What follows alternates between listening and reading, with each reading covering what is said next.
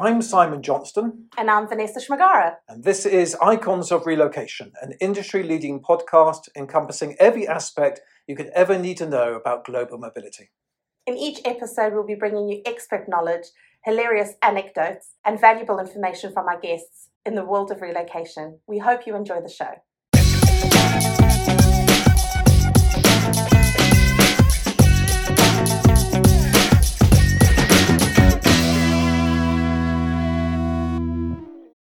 Welcome back to Icons of Relocation.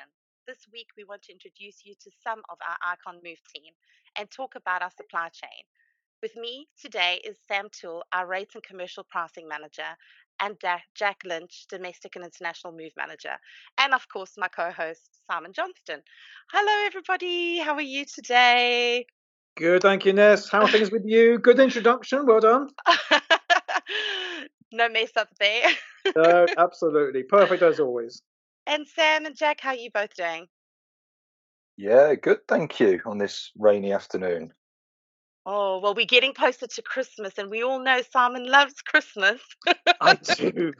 I do. Thank you for raising that subject so early in the year. well, it's a countdown now. So, mm. um, uh, Sam, do you want to have a quick introduction to who you are and what you do here at Icon? Yeah, certainly. So, um, my official job title is Rates and Commercial Manager. Um, so, I basically deal with every single rate that comes out of the Icon Move team, whether that be for a job that's coming into the UK, out of the UK, or a third country move. So, for argument's sake, New York to uh, New York to Singapore, I'd, I'd, also deal with that. But I also deal, deal with the operational side in the UK in terms of um, dealing with the guys on the ground, um, making sure that vehicles, men, crews are allocated properly, professionally, and deal with any hiccups or issues that might come from that as well. Amazing. Well, thanks. Thanks, Sam. And Jack, if you could give a quick introduction to the listeners on your role here at Icon and how long you've been here and so on. Yeah, thank you, Ness. Uh, my name's Jack. I've been with Icon for coming up to four years now, working within the operations department here at Icon Move.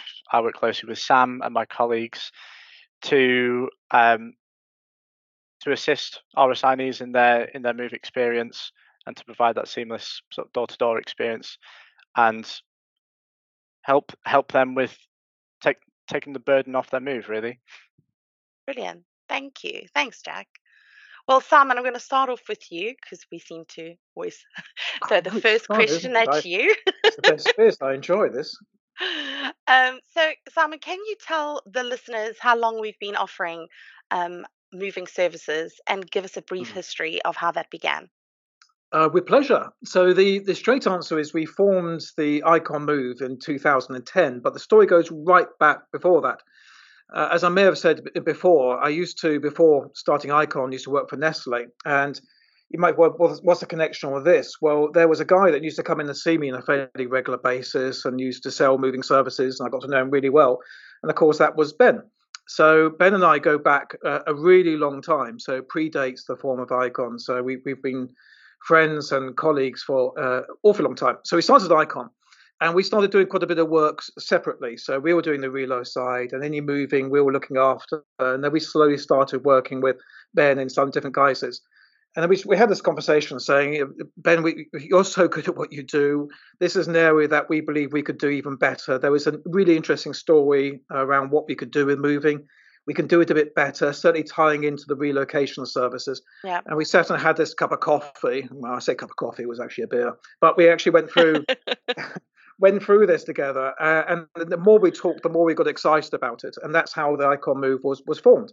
So that came in, I said, in 2010, and then we've just been uh, sort of building that journey ever since. So ever since then, it started off Relo moving, being sort of slightly separate services, but as we all know, they're very combined now. So as we've gone through the years, it's become this beautiful blended services of the relo and moving and all other services to, together. Uh, so that's really, in a nutshell, the backstory of, of how the moving started. Um, really bound down to a beer with Ben and I a long time ago. Well, isn't that how a lot of business begins over a, it over is. a beer? it, it is, and it's, it's great. And I have to say, um, as I said, Ben and I go back an awfully long way. So from day one, it just clicked, and it's been clicking ever since. Amazing. That is great. Um, amazing. Um, so, Jack, can I ask um, if you could explain to our listeners a little bit more about Icon Move service, what makes us different? Yeah, of course. So the best place to start really would be our people because I believe that's genuinely what makes us strong and what makes us what provides us our sort of unique selling point, if you will, is that Definitely. the people within our team, um, we all work passionately and together to achieve as personable an experience as possible for for the people that we move. You know, we're not just moving boxes; we're moving people and their and their homes and their livelihoods. So it, it's a it's a very stressful time for a lot of Of people, course, yeah. and it can really help to have the burden taken away from that because you know having someone there as a contact point to to share that burden really sort of helps us achieve a move where we're you know we genuinely believe that we're in it together for the journey. No, I, I couldn't agree with you more, Jack. And I think that shows across all of the services at Icon that we're very passionate. It's all about the people and making sure that it's a smooth journey, as Yeah, you say. definitely, definitely, because through these move experiences, you've got a lot of contact points from different people, through customs brokers to packing crews to, you know, all sorts of individuals that can confuse you along the mm-hmm. way. So to have that sort of one-stop shop and that one person to come to with any questions or issues, I really do think that's a strong point for us. Totally agree, Jack. Nicely said. I, I totally agree in the sense of it's all about the team. Uh, the team is, is so good, and the way we all work together is fantastic. We're all different personalities, but the end result is we deliver services up and beyond, and we've seen that repeatedly. So I couldn't agree with you more. Thank you. And as you say, Jack, it's quite a stressful time, isn't it, for our assignees when they're moving and packing up their belongings. Um, are there any challenges that you faced or any stories that you could share of how we face the challenge and how we've overcome it and how we've helped that individual or family? Well, I can I can think of one, just one that springs to mind, sort of more recently than the others. So we um we had everything scheduled for a move. So we had the s- pre-move survey booked in where we sort of ascertained the volumes and what they plan to move. All the plan done, the full spec for the move planned. And then when it came to the day before the move, no, it was the day on the move when everything was getting packed up and taken away. The assignee says, "Ah, I didn't I forgot to mention this," and they pull out from behind the wardrobe. It was I don't know what year it was from, but it was like a the technical word is a blunderbuss. So it's this Oh pi- yes. pirate gun looking Mm. um sort of Ah, thing. yes. Now I had no experience of moving such an item at the time, so it was quite a challenge in a situation to find ourselves in to find out what exactly the best course of action is. But the issue here was that we had already sort of got the process underway with the customs clearance side of things and trying to sort of uh, find arrangements to make everything fit in. Um, and like I say, just just to uh, just to sort of picture what what the when I say blunderbuss, um, think a Like a Warner Brothers in. cartoon gun, Jack, like you'd see on think- Bugs think Bunny or something like that. Yeah. Mm. It was a sort of precursor to the shotgun, wasn't it? In the sense of it was a, an item that you could pirate. almost pull anything in there and fire it off. Yep. let's just say you wouldn't find it in your average home and it's it was certainly it was we consider it to be more of an antique and then the issue lay with you know technically speaking it's classed as a firearm Of course, yeah. now i had the argument of unless you're selling these micro sort of cannonball pellets in the shops how can you classify it as a firearm when it can't even be actively used but anyway so we we we'd eventually got a solution for that and it was all sorted in the end but we that that flexible service where we say never say never but um it's it, it was a, it was a learning curve for us but at the same time it's good to know that we can sort of go a bit extra if we needed to Of course, of course. And that's a great example, Jack. Yeah, that's a great story, Jack. I, I, it is it is amazing what can actually happen on the backup day. Uh, Sam, have you got any sort of thoughts around this? Have you got any of your own views? And could you perhaps expand on some of the USPs that we offer our clients? Yeah, certainly. So um, I've been in the industry for the last 20 years, which is a, a big number for someone my age, really. I've been fortunate enough to work for moving companies of all different shapes and sizes, from huge multi branch corporations in the UK right down to small startups that we've done in the UK and over in Singapore as well. Um, so to see what Icon do compared to other companies is is quite eye opening, really. Once you're behind the curtain and you can see what really goes on. Um, I mean, the communication and the technology and the people are the three main things that I've really grown to appreciate in the in the four years that I've been with you guys. Um, the people are never off. There's there's the culture at the company where the customer comes first, whether it's seven o'clock at night, ten o'clock on a Saturday morning, whatever it is. No one's telling us to. We're we're sorting those problems out as they come in, just to make sure that everything runs smoothly for the customer.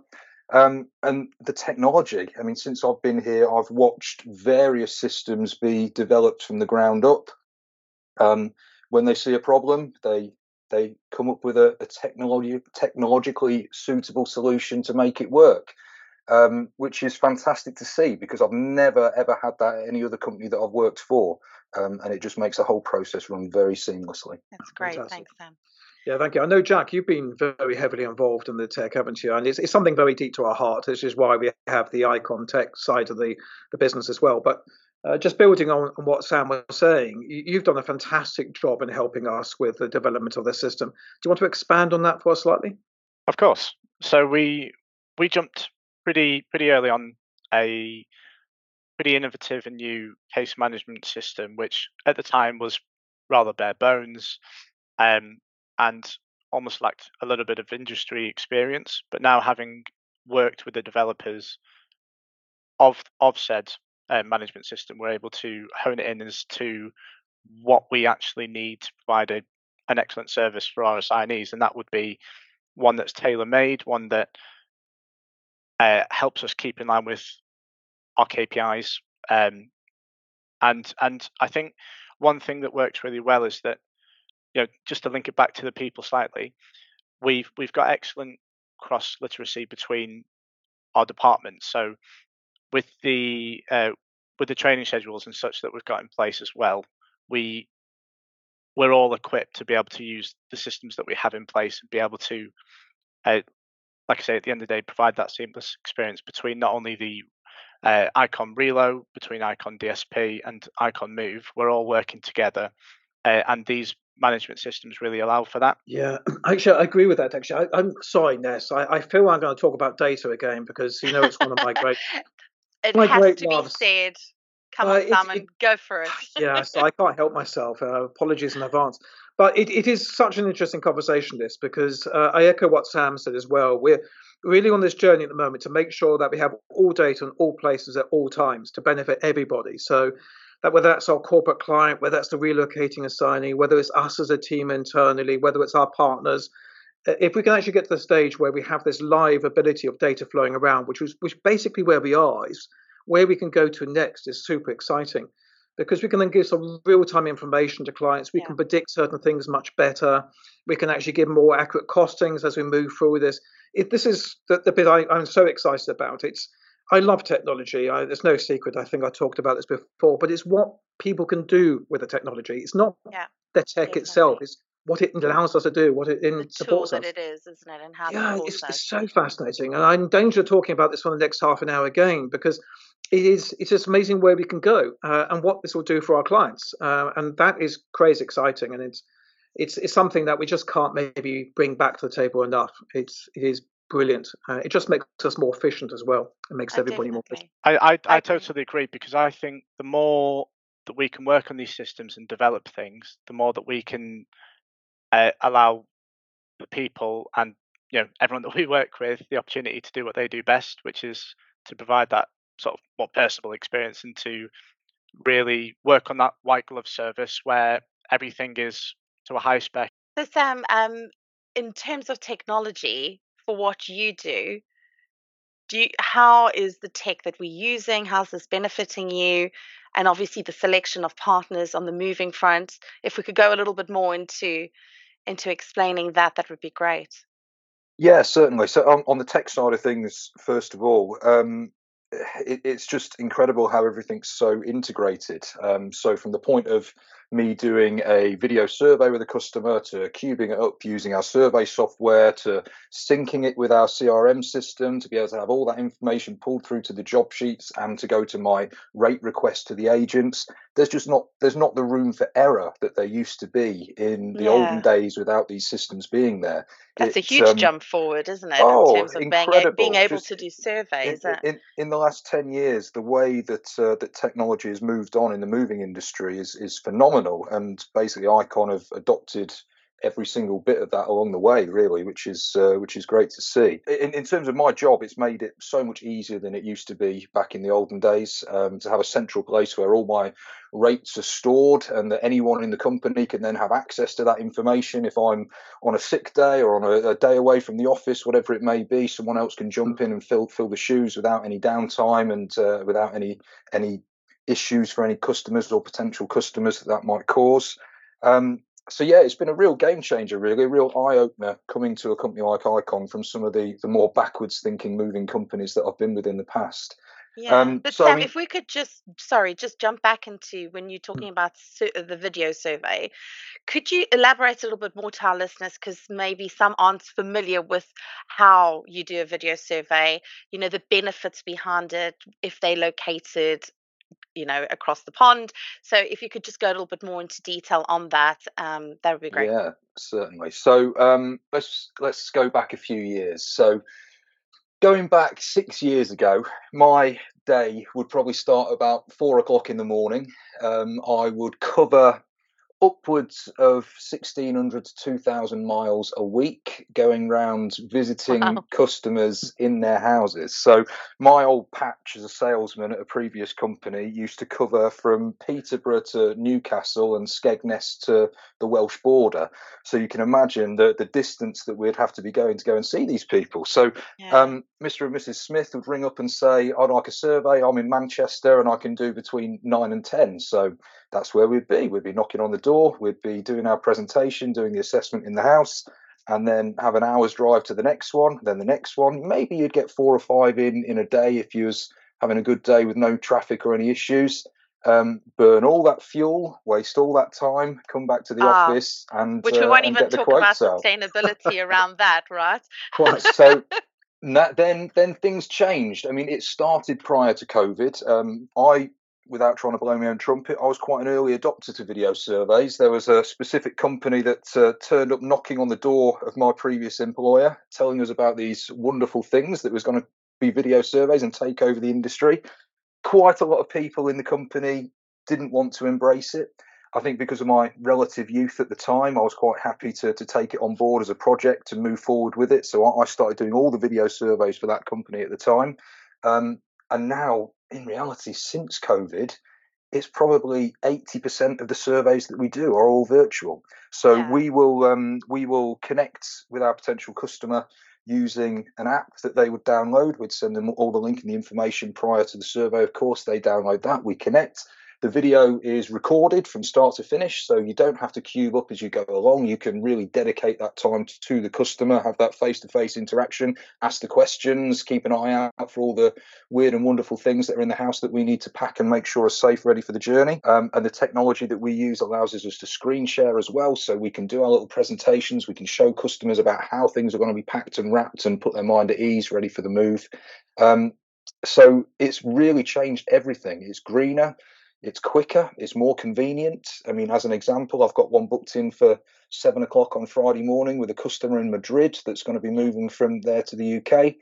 And it means that we can keep everything in house because back in the day, we would be approaching an agent in Spain. We don't know really then who's going to be turning up at that customer's house. We can we can make sure that we choose a reputable partner over there who we hope is going to then uphold the icon standards and things. But by doing it in house virtually, we know that we can uphold those standards. It's an icon representative from start to finish. All the interaction is with us, and then we can be accountable for that job as well. We can't then say, oh, an external surveyor saw this job, so it's gone over yeah. volume, or the access wasn't checked correctly, or that mirror was missed and it should have been created. We can take full responsibility for it. within Icon, and exactly as you say, the quality that, yeah. can be sustained, and we can keep monitoring that no matter where it is um, across the globe, isn't it? Exactly. And so, Sam, is there anyone that ever objects to um, you know, a video survey? Have you come across anyone that's objected it? There will always be the odd person that does. Obviously, there's customers who um, who have very very large properties who feel that a video survey is probably not going to be for them, and we do agree with that. Look, I've, I've been down to London this morning to uh, to go and survey a six bedroom house in Chiswick because from our initial phone call with the customer, we understood what was going to be involved. There's 15 items that need to be created, there's access issues, etc. We do a pre call with a customer and work out who is a prime candidate for a video survey and who we really need to go around and see to make sure that we can give them the service that we want to give them. Video surveys work for the smaller side of the shipments, the jobs that are up to, let's say, 500 cubic feet, which is half of a 20 foot container to anyone who's not in the know. Um, anything above that, or for anyone who's got some really high value items, um, you'll never beat a site visit. But mm. let's be honest, the, the amount of site visits that we used to do that were unnecessary was a huge amount, and it was very costly, not just for us, but for the environment and everything that goes with it. So it's it's been a game changer. Video surveys are here to stay. Uh, anyone who's really not embracing them these days is uh, is behind the times. So Thanks. something about eighty percent that take up video surveying at the moment. Would you say, or was, or do you are you seeing that trend increase? Uh, um, and if so, how can we actually so encourage the benefits of this more? I would say it's higher than that. I'd say it's more like 90, 95% of people who right. now, if offered a video wow, survey, yeah. will be happy to take it. I mean, we've, we've all been through the COVID situation. We all we mm. all remember those times at home and doing everything on video calls with family and friends and things like that. People were doing video calls then that had never done video calls before. So prior to yeah. COVID, my uptake on offering people video surveys would have been 50%. It's Since, convenience, isn't it? It's convenient so to convenient. to to the family individual. Um, you can fit more surveys in a day, so oh, of course I can we can. See and, the and, huge benefits around it. And and do them at a time that suits a customer as well. Like I say, we're doing that one with, with the customer on Friday, seven o'clock our time, eight a.m. the customer's time, ready before she goes to work. I mean, there's no there's no more taking those afternoons off to to meet a surveyor at your house who's only going to be there half an hour anyway. It just seems so counterproductive, doesn't it? Yeah, it does make brilliant. perfect sense. Actually, can I just sort of go back to a conversation you mentioned earlier with um, Jack? You mentioned the, the story about the the blunderbuss, which is a word I don't think I've ever said in the last five years. So thanks for bringing that back to, to the dialogue. Oh no, um, Jack, what have you done? It's going to absolutely. be added into random calls now. we'll find a way. It's, it's, the word of the day, clearly. Um, but we talk about sort of that and, and really sort of can you maybe still just walk us through some of the issues about what you're supposed to declare when you're you're shipping some goods from A to B? Because that obviously that raises some questions. Like that gentleman obviously hadn't realised the significance of this. Could you maybe just walk us through that a bit more? Sure, of course. Uh, firstly, I wasn't even aware of the word existing until until needs must. Um, but yes, yeah, so with you can look at it from two perspectives. You've got or three, I guess. You've got the what would be considered prohibited for customs clearance. Uh, you've got things that may be restricted for insure, you know, insurance, um, or or say certain clients may have their own restricted policies in terms of what they're willing to cover over the course of the move. Say some clients may may not wish to uh, cover transportation of vehicles or pets or things like that, right? Um, but when it comes down to, say, the custom side of things, a lot of these prohibited items are pretty run of the mill. No firearms, no, um, no drugs, no, um, you know, things of that nature. Or say, for example, animal uh, items from a endangered species. So we're dealing with a uh, with an assignee that we're moving from Chile to Spain right now, uh, and we've unfortunately had to tell them that they can't import the uh, antlers that they were planning on bringing over just due to the fact that it's from an endangered type of deer. That's just one example, but for when it comes to customs, that's that's dictated by customs, and then when it comes to the insurance side of things, that's dictated by our insurers. So we often tell assignees or request that they take any jewelry, anything with a sentimental value, or any important documentation on their person when they travel. And when it comes to, let's say, the sentimental items, you've got, say, you know, I've got a watch that I was handed by my grandfather that to me is worth millions and millions of pounds, but to everyone on this call, it's worth less than ten pounds. you know, it's it's one of them where it, it's about the sort of objective value of these uh, of these goods and the cost of replacement at mm. destination. So that's that's the that's the complicated matter in there. So that's why we say if you could just take it on your person, then that's preferable when it comes to insurance. So, Jack, um, we, now that we're talking about insurance, could you give some advice to those listeners? Um, what should an assignee be listing when they're putting through the insurance? Um, and how can we help them reduce any chance of making a claim? The main thing is that we have as much information at hand as possible when it comes to providing the packing service. Uh, so if we're able to prepare and get everything packed as you know as well and comprehensively as possible, uh, ideally we you know at the survey stage everything would be identified as you know either fragile or particularly high value, um, and and of course you know we can we can provide the extra materials or the additional support to be able to look after and give assignees effects the care and attention that's needed. The packing standards are always very important on any international move, uh, and we we choose our, our partners accordingly, and we'll, we'll get onto that topic later, I'm sure. But one of the questions that customers always ask me is is should we bother insuring the goods? Um, and I used to have a, a, wonderful slideshow to show them in the house when I'll, I'll be sitting with them uh, and show them these terrible pictures of these container ships with uh, with containers falling off them into the sea. Um, do you know the RAF actually use containers in the English Channel as bombing practice after they've been uh, been taken off ships and floating around there to get rid of them because obviously they're a, a, danger to the shipping lanes. Um, in my time, I've lost three containers. Um, so one of them did go overboard, never to be seen again.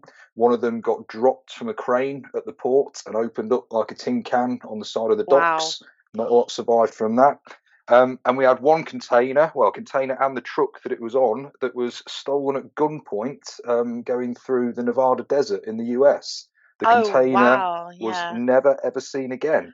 so we can pack these goods um, to the best of anybody's ability. I mean, we, we can we can pack the most fragile bit of China um, in a way that it's certainly going to make its way across the world. But if the container ends up at the bottom of the ocean, then, uh, then that's not going to do not it much, much good. Do. Yeah. So insurance is a twofold thing, really. Obviously, insurance is against damage, which we will do absolutely everything we can to try and prevent. But it's also against that total loss situation. I mean, how many times have we been on a motorway and seen a, a, truck on the side of the road or in a horrendous traffic accident? These things do happen, and, and sometimes those trucks are full of people's possessions. So insurance is a very, very important part of any move. I think that's a, a really interesting point, which kind of reflects back to the comment you just made before, is that we're, we're very much a global company, as expressed with some of these uh, stories we're sharing, and we're moving goods all over the world. Which comes the question, uh, Sam, perhaps you could express for this. How do we best choose our partners? What is our process for making sure we have got the highest quality across the board on everything? whilst also recognizing the fact that we all, all of us in the business are trying to make sure we're doing the right thing from an environmental point of view. That's quite a difficult mix, I would have thought, for you to Sam. How do, how do you best navigate that? So, first of all, um, the, the, the wonderful thing about Icon is we do not choose people based on price. Let's put it that way. Um, some of the other companies that I've been working with o- over the years, we've been forced to choose agents based on on how cheap their quotes are, um, which never ends well. Let's be honest. You do get what you pay for. Um, one of the re- one of the, the things about Icon is the accreditations. So we are working or have been working over the last few years very, very hard to make sure that Icon have all the major accreditations in the industry to prove to our customers, to prove to our partners that we're holding our, ourselves to a high standard. Um, so we want all of our partners to be of that equivalent standard. So the IAM membership is the very minimum that we go for. Um, it just shows that those companies have got the same ethos as us, that they've got the same working practices. Um, we're personally going through the FIDI FAME um, accreditation shortly, and that is going to then become more important to us in the new year, is that we want to work with companies that hold those standards as well. But also um, from the sustainability side of things. So we are gold EcoVadis members. Um, all of our people that we work with in the UK also hold the EcoVadis accreditation, and we're, we're trying to encourage all of our partners around the world to also go down that route. Um, when I was at the IM conference earlier this year, I had two or three conversations with uh, suppliers about reusable packaging material and uh, reducing the use of, plas- use of plastics. And we've assigned a move to one of those partners already just on the back of that conversation because it shows that they're trying to achieve the same things that we are. Sam, we've been talking a lot about quality overall, and I know it's at the heart of what we do uh, across absolutely everything. Obviously, as we're a global company, how can we actually make sure that our partners around the world are reaching the standards that we deem are the acceptable level, and how can we best maintain and manage that and monitor that moving forward? Could you give us some insight into that aspect, please? Yes, certainly. So um, we have a suppliers section on our system where all of our suppliers around the world are are kept a track of. So at the end of each job, our internal move manager, so in a situation where Jack was managing it, he would get an, a questionnaire sent through automatically from the system. Um, the assignee would also get a very similar questionnaire where they'd be asked to rate Icon about how we've handled their move, but also the suppliers that have been involved with the packing and the delivery side of things. Those feedback forms then get sent through to me. I add them onto the system and we score each job um, out of 10 for all the different sections. And then there's a traffic light system where each supplier can be on hopefully green if they're getting very good scores all the way through if at any time it slips down to amber, if we see that uh, a client's not been happy with something, then we have an internal discussion about it. What could have been done differently? Was it something specific that one of the suppliers did that was wrong, or was it just something that was dependent on that move that no one could have avoided? Um, and if obviously that's the decision that we come to, then no further action. The supplier stays on our approved list and we keep working with them. Um, if during our monthly suppliers meetings we find that um, a, supplier has made the same make, the same mistake one too many times, then we have that conversation with them. We we get on the phone, we set up a Teams call, we talk to their business owners, their operations managers, discuss the problems that we've got, see how they're going to put it right, and if we don't like the answer, we make sure that we work with a supplier that, that's going to give us the best quality and, and what we're looking for for our signees in the future. Um, so it's a it's a dynamic system. It's constantly changing. Of course, we have our preferred suppliers that we uh, that we like to work with around the world, but if people don't perform to our standards, we will not be working with them. No, I think that's a very valid comment. Actually, um, sort of feels like something that passed back to you, Ness, because I know you you're absolutely heart of the quality in the process as well, which kind of echoes what we're doing elsewhere across the whole of the business, wouldn't you say? Definitely. Um, just echoing as Sam says, we monitor it very closely ac- across our supply chain network, ensuring that all the suppliers maintain the high level that is expected. Mm-hmm. And we have a certain criteria across relo and moving that we expect our suppliers to be onboarded with us.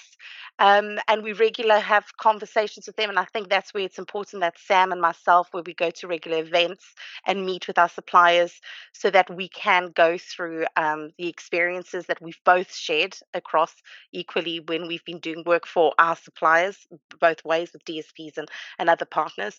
Um, but yes, I can just echo exactly what Sam said. We, we monitor closely. We have a lot of internal feedback internally across both of our systems, um, and we ensure that that standard is met. And if it's not, then it's a conversation that we have with with those partners and seeing how best we can assist them to either come up to the standards that we expect them to be, or if they're just not suitable, to be working with us. Yeah, I think it's a really valid comment, isn't it? Because it, it is a case of actually making sure that we are working with our partners in a really productive way, in the sense of identifying where they can falling short. If they're a company that's clearly capable, but they're having a service issue, then we'll work with them. But echoing what Sam said, if they're not onboarding this, if they're not going to reach the quality, it's everything is about making sure our clients are just absolutely happy. The experience is amazing, the journey is amazing. We're reaching those high standards. So it's great to hear from both of you. This is at the heart of everything we do. So, no, it's wonderful. I couldn't agree more. It's it's an area that I think is fascinating, especially around things like reusing uh, boxes, for example. I was having a great conversation with somebody at the conference recently uh, about that and recycling boxes, and people want to reuse boxes, but then people want the fresh new box when they're being packed up themselves. So it's just trying to make sure we always if we can reuse clean boxes, which was a phrase that was uh, expressed to me. I thought that was very interesting. So there's a lot we can do as an industry, and it's great to hear, Sam, that we're right at the forefront of that. It's where we should be, and it's where we are working hard to be. So thank you for those those insights. If I may, with Please. when it comes to sustainability, one thing that I would actually be very happy to speak about is we are working quite closely with um, with, with with other partners, you know, to to join a new sustainability program for for the industry, um, which which actually helps us compensate the CO2 emissions of ind- individual moves. So whether that be sending a consignment by air freight, sea freight, or road, um, we're working with these partners who then in turn work with various uh, forestry partners all around the world to help plant new trees and to help provide uh, development and infrastructure in these developing countries. And through developing these projects in these different countries, we actually believe that they're bettering the living conditions for the local populations and actually improving the quality of life in these different part, places around the world. And that all starts with, like I say, working within these sustainability programs um, and it's all it's all links back to the system side of things. So our reporting tools help us track these sorts of data and to allow us to um, you know keep in line with these with these programs and and to be a sort of take a take a forward forward steps in, in the sustainability side of things. Yeah, I think that's a very good comment. Actually, I have to say it's, it's something that we we take very deep to our heart. So, thank you for those comments, uh, and Jack. Uh, uh, also, actually, to both of you, but maybe Sam as well. Is we talked about some of the problem, common problems we see in the moving industry at the moment, and there's been quite a bit in the past. We can talk about freight costs, for example, what's happened there. But could I ask, uh, Sam, is, is there anything that you would actually say is maybe some of the issues that we need to be aware of moving forward is there anything that we can see happening that anybody listening to this might want to take on board? One of the um, one of the biggest issues staring us in the face at the moment is the age demographic of the workforce.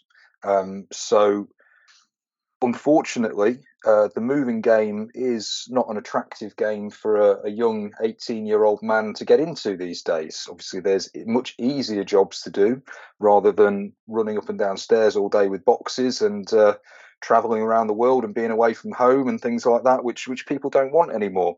Um, to put it in perspective, when I started as a as a 16 year old in the moving industry, I was trained by a 60 year old ex tank commander now he he'd been he came out the forces. He didn't really know what to do, but what he did have was a HGV driving license.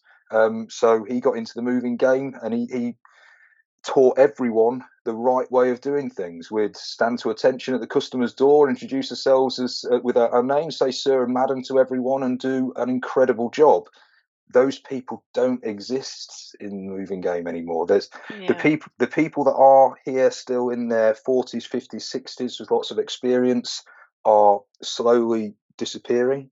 There aren't the, the younger members of society that are coming in to fill those shoes. Um, prior to Brexit, we had a, a, wonderful workforce, especially in the London area, of um, of foreign nationals who were fantastic guys, absolutely fantastic. A lot of them disappeared after the Brexit situation and have not been replaced, unfortunately.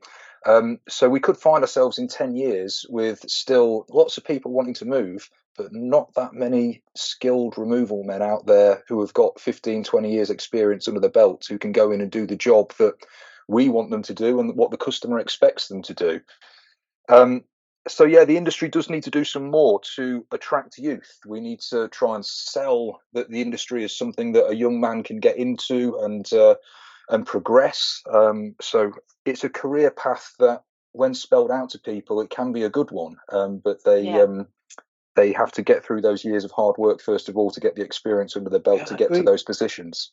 Yeah, it's interesting, isn't it? Because I actually, have to say, I, I, think, and again, I am biased, but I think this is just one of the most fascinating industries there is. Period. Full stop. I mean, you're meeting people and you're moving around the world. The whole thing it makes you wonder why a lot of people are not understanding the value of this. So, it feels like we need to do some uh, some marketing ourselves on the whole industry. So we will turn our guns to that in due course, I'm sure. but it, it, it is a it's a really interesting point. I have to say, I, I totally totally accept what you're saying there. In terms uh, of on, on the road issues, though, I mean, obviously the, the the Amazon Prime culture of, of today in terms of everything being next day delivery also causes a problem for the moving industry. People don't understand that things take time, that, that there aren't men and trucks sat around twiddling their thumbs waiting for the phone call if a customer wants to move the next day. We get it so many times where a customer says, Yep, great, I'm accepting the quote, I want to move on Friday. And we have to say, Well, madam, it takes seven, seven to 10 days to organise a parking suspension outside of your house. So uh, mm-hmm. it, it's not really going to be possible. So again, it's just educating customers' perceptions in terms of what the real logistics industry is like compared to the the online ordering system that people are so used to today. And I guess I that's think... that's where it, it, it, you know, the different worlds are. We we so advanced in technology, and the world is going faster. Everything's moving in fast pace, but yet you still have those challenges, as you just said, Sam, in being able to. You still need lead time to be able to to conduct a move, get the parking permits, um, which is which can be really challenging, isn't it? And obviously, having an assignee accept the time waiting period around that. Mm. So I was going a, a, fun question here because um, I always like to throw a fun question in. And then obviously, we're talking about technology, we're talking about Amazon, we're talking about this, and we're talking about the AI, for example, which let's be honest, is having an impact across the world on different aspects, which is a fascinating conversation and one which I actually quite enjoy embracing. Uh, do you have any thoughts about um, this, uh, Sam, Jack? Can you start with you, maybe Sam? Do you think AI has got a, a, role to play in the moving industry? Do you think it's pretty much secondary because of the nature of what we are doing here? Do you have any thoughts around that? From the customer service perspective, um, I, I, think it's certainly going to play a big role over the next five to ten years. It, it's it's going to mean that a customer can ask a question and get an instant answer um, on their file. As long as the AI is integrated within the systems that the company uses, in theory, a customer can come on and say, "Where's my stuff and what's the expected arrival time, etc." Uh, and, and, get those answers straight away through a chatbot rather than having to make a phone call or send an email. We're sort of 80% there in terms of what we're trying to achieve with our own CRM system so that customers have got access to sign into a dashboard, see a timeline of events, and try and get as up to date information as we can give them at any one, one time. Um, but AI will sort of take over that role, I'm sure. The good news is it can't pack boxes, can it? So there's always going to be those those jobs for us, us, on the road. Yeah. So um, I, I, think the moving industry, the, the, physical side of the moving industry, is AI proof. Um, but I'd say the backroom office support will yeah, it will be affected by it. It's interesting. It sort of links into our, our cozy chat aspect as well, oh, doesn't it? In a sense, so yeah, yeah, yeah, I can see that you're going to say it, but I had to get in there before you.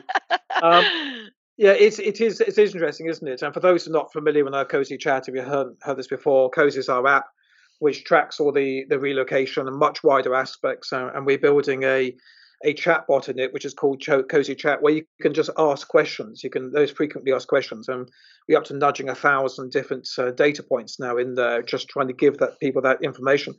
It's a very interesting point, Sam, isn't it? That we, we're moving to a stage where somebody could ask any question they want 24 7 and get a really solid answer back instantly. Doesn't matter what the time of day is or where they are. As long as they got a signal, um, they they can actually have a conversation with the with the systems. And I, I agree, that's where AI is clearly going to stand up until we've actually got robots who can do something impressive from picking up rocks, which is not going to be in our lifetime. Uh, it's that's going to wait. Hopefully not. I hope not, because it loses something. Of course, and and as we, you know, we are about people, and we are passionate, and we want to have that people engagement. So yes, technology is there, but it's a tool for us, right? So it it doesn't take away the people that are involved in the whole process of relocation and moving. Um, and we, you know, we want to still be seeing our, our clients and, and our signees face to face. I think um, it's important to build the relationship. But saying that, do you have any funny stories, um, Jack or Sam, that you can share with listeners on any mm. interesting things that uh, you've moved over the years or something that's gone wrong? Well, I mean, I'm sure I've you've been, got I've, plenty. We've, I've we've, been in, yeah, you go, Sam. I've been in thousands of, of houses uh, across the world and, and seen some wonderful things. Um, it's amazing that people don't have the, uh, the, the shame. So yeah, you do bedroom one, you do bedroom two, and then they open the door and they say this is the sex dungeon, and you have to try and keep a very very straight face as you count how many boxes worth of uh, vibrating objects we're going to be packing up the next day, hoping everything's been yeah. wiped down before the crew arrive, things like that. Um, and we've had many awkward conversations with assignees on items that may have been pulled to one side during the screening process at customs that, you know, let's call them vibrating battery powered personal items that they can't necessarily make it through the customs and we've had to call them to ask where they'd want them to be delivered. And there's been the odd circumstance where they've not cottoned on to the fact and said yep we'll have it delivered to the work address please um, but then the personal aspect of that has had to be emphasized and you know we've gotten over that but yeah I mean, back in the good old days when I was on the on the trucks, um, I think one of the best ones was uh, was the man's mother-in-law as well. So um, when he packed her in a box. well, we, we, were going we were going round the corner, and uh, there wasn't room in the car, so we pushed her up the ramp on the mobility scooter. I tied her to the side, and uh, around the corner we went. Obviously, in today's world of health and safety, we wouldn't even dream of doing that. But um, yeah, the things you get away with uh, back in the early 2000s on the road, yeah, it was good. That's probably a good Health thing, and so. safety wasn't really a big thing back then, right? no. Um, but obviously, then then you, you get to the the more serious things. Obviously, absolutely wonderful taxidermied animals and things. I've moved full size crocodiles in the back of vehicles, huge deer heads with antlers that six wow, foot yeah. wide, that sort of situation. Um, but also one of the things I really enjoy now as a sort of more of a move manager is the project moves. So I always remember one that I did in Singapore, which um, we installed in a auction house. We had to move it there so that people could go and view it before they were going to bid on it. And it was a, a tabletop carved out of a tree trunk, and it took 12 of us to even shift it an inch. Um, so we had to do it at midnight, dead of night in the center of Singapore because we had to close a road off with HIAB cranes and things to get it in, protect all this marble flooring all the way through this auction house to go and set this table up. And it's, it's things like that that really make the job interesting. Obviously, the, the nice run of the mill 20 foot container to New York is all great and, and bread and butter. But when you um, when you get some nice project moves like that, it really does make it good. Um, I mean, going back to my days as a removal man, I can remember being the centre of Amsterdam. Um, there were two of us. We had an upright piano, and it had to go to the second story, and it was a spiral staircase. So it was on its end, one step at a time, up probably 30, 40 steps. I think we was at it for about two and a half hours. Um, Sam, I've just but, got a, a, a, vision of friends and them saying pivot. yeah, pivot. pivot. pivot. Yeah, we, a bit, yes. we were a bit better than that back in the day. Um, but but yeah, look, being out on the road and uh, and doing these deliveries to most most European destinations, I've been lucky enough to go and do jobs in. Um, you really do see some sights. It's a fantastic industry.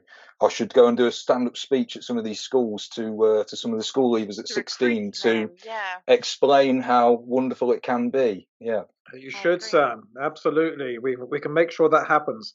The oh, stories you can tell would be fantastic. And um, Sam, you touched on pets, and mm. actually, mm. would be good, um, Jack. Possibly you could uh, elaborate a little bit more how we handle pet relocation. If you can go a little bit more into details on that. Yeah, of course. So we we work with, you know, um, much like uh, the specialists that we work with to provide the packing services. When it comes to pet relocations, it's far a far more delicate procedure that does require a specialist. We we would only ever you know work with suppliers and providers that can work in line with our expectations and and, and what we believe you know should be the experience provided.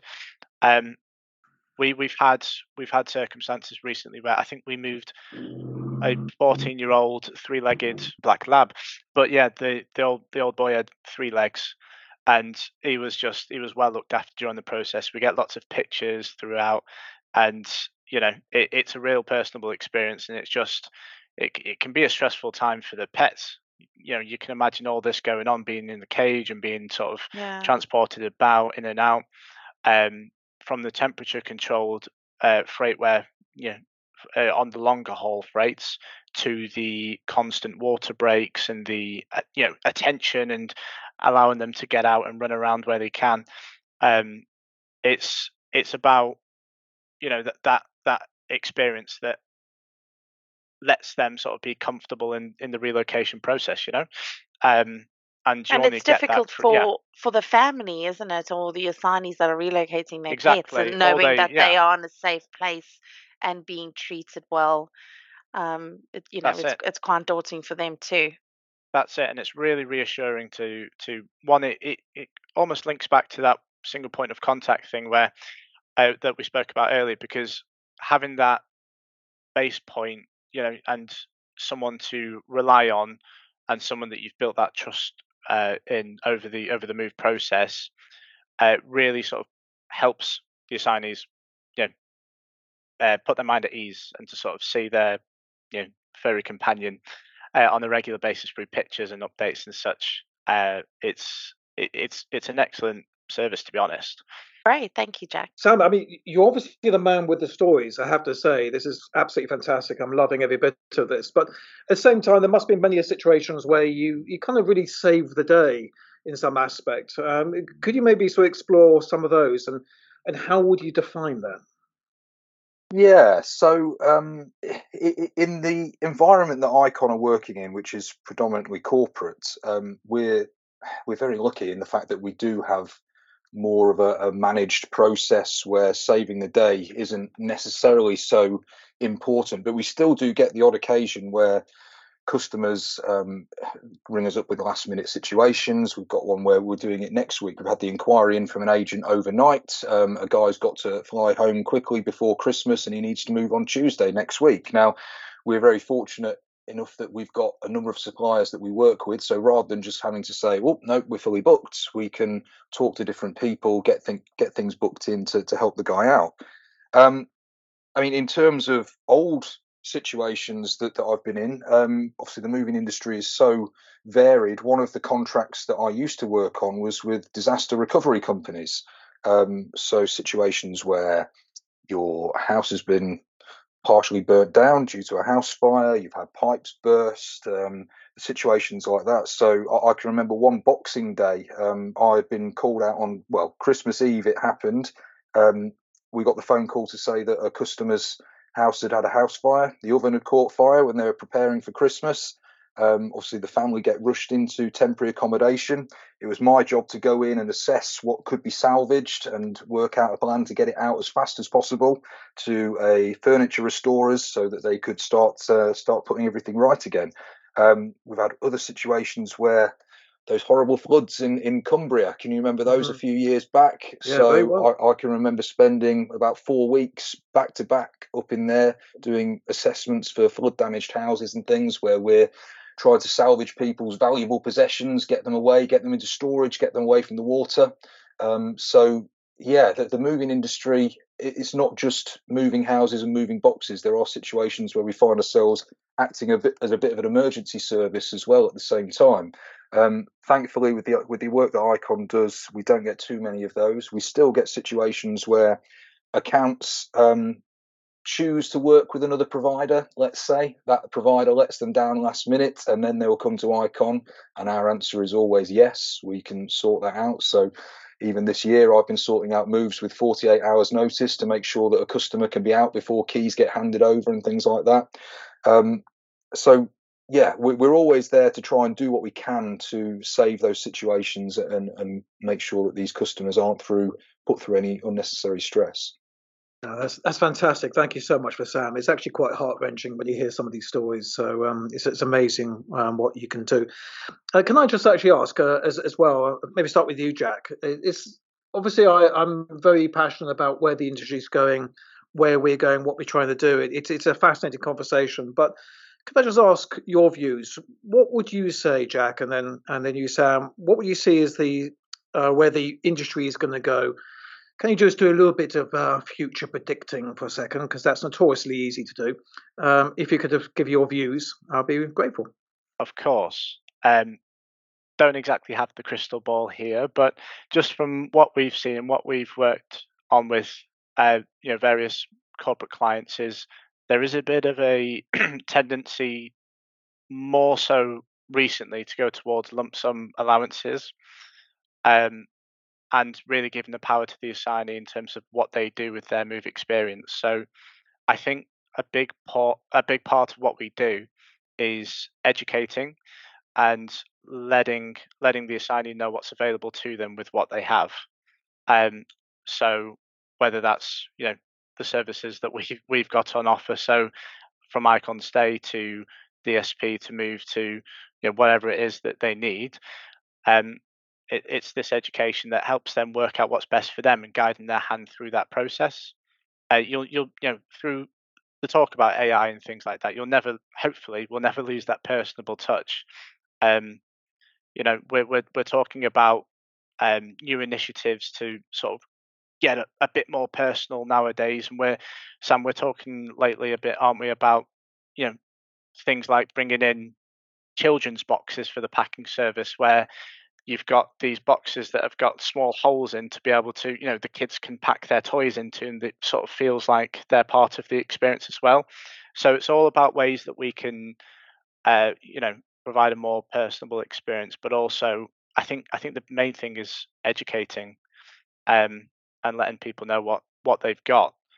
But in line with the question more specifically, I think that's along that line of that lump sum allowance and really uh, the assignee's got the power in that sense. Uh, superb answer, I have to say. That is not only a prediction of the future, I think it's a prediction of tomorrow. So that's uh, absolutely superb, Jacker. Sam, have you got any of your views at all? Yeah, I think the industry at the moment is going through uh, a stage of consolidation. Um, a lot of the bigger companies are merging together because they're realizing that the pie that used to be there is a shrinking pie. Um, there's not as many big corporate companies that are moving people around the world. Obviously, the work from home trend is uh, is taken over as well. There's there's there's moves that would have happened which are just never going to happen now. There's there's no way that a US based company is going to pay fifteen thousand US dollars to move someone from one city to another when he's going to work from home for three days a week. It's uh, it's just not going to happen these days. Um, so yeah, the, the, industry will contract, and the, the people that are good at it will be left standing tall, and the people that have been bad at it, there, there won't be a place for them in the future. Is my take on things. Um, and Jack's entirely right about the, the lump sum allowances um, in in the private market. Now we see many, many more inquiries that ten years ago would have been a corporate managed move, but those people now are not coming through the likes of Icon they're being given an allowance to move with, and Icon would never have heard from them. So yeah, to sum up, Simon, really, I, I think um, the industry will will get stronger because what will happen is some of the weaker elements of it will fall away. Um, and then the likes of Icon and uh, and people that really sell on quality rather than trying to sell on price will be will be left standing. Well, I think that's a very good place to potentially stop the podcast, I have to say. Um, from my point of view, I have to say, Jack, Sam, you've been amazing. Thank you so much. It's a really deep insight into this. Some of the stories, I, it's going to take some recovering from, but uh, they are just brilliant. Uh, thank you so, uh, so much. Thank uh, you. Ness? Thanks, Jack. Thanks, Sam. As you say, it was very insightful. Thank you for listening. We'll be back next time with another episode on everything global mobility. If you enjoyed our show, please remember to share, comment, and subscribe on your favorite podcast player or follow us on social media for more from us.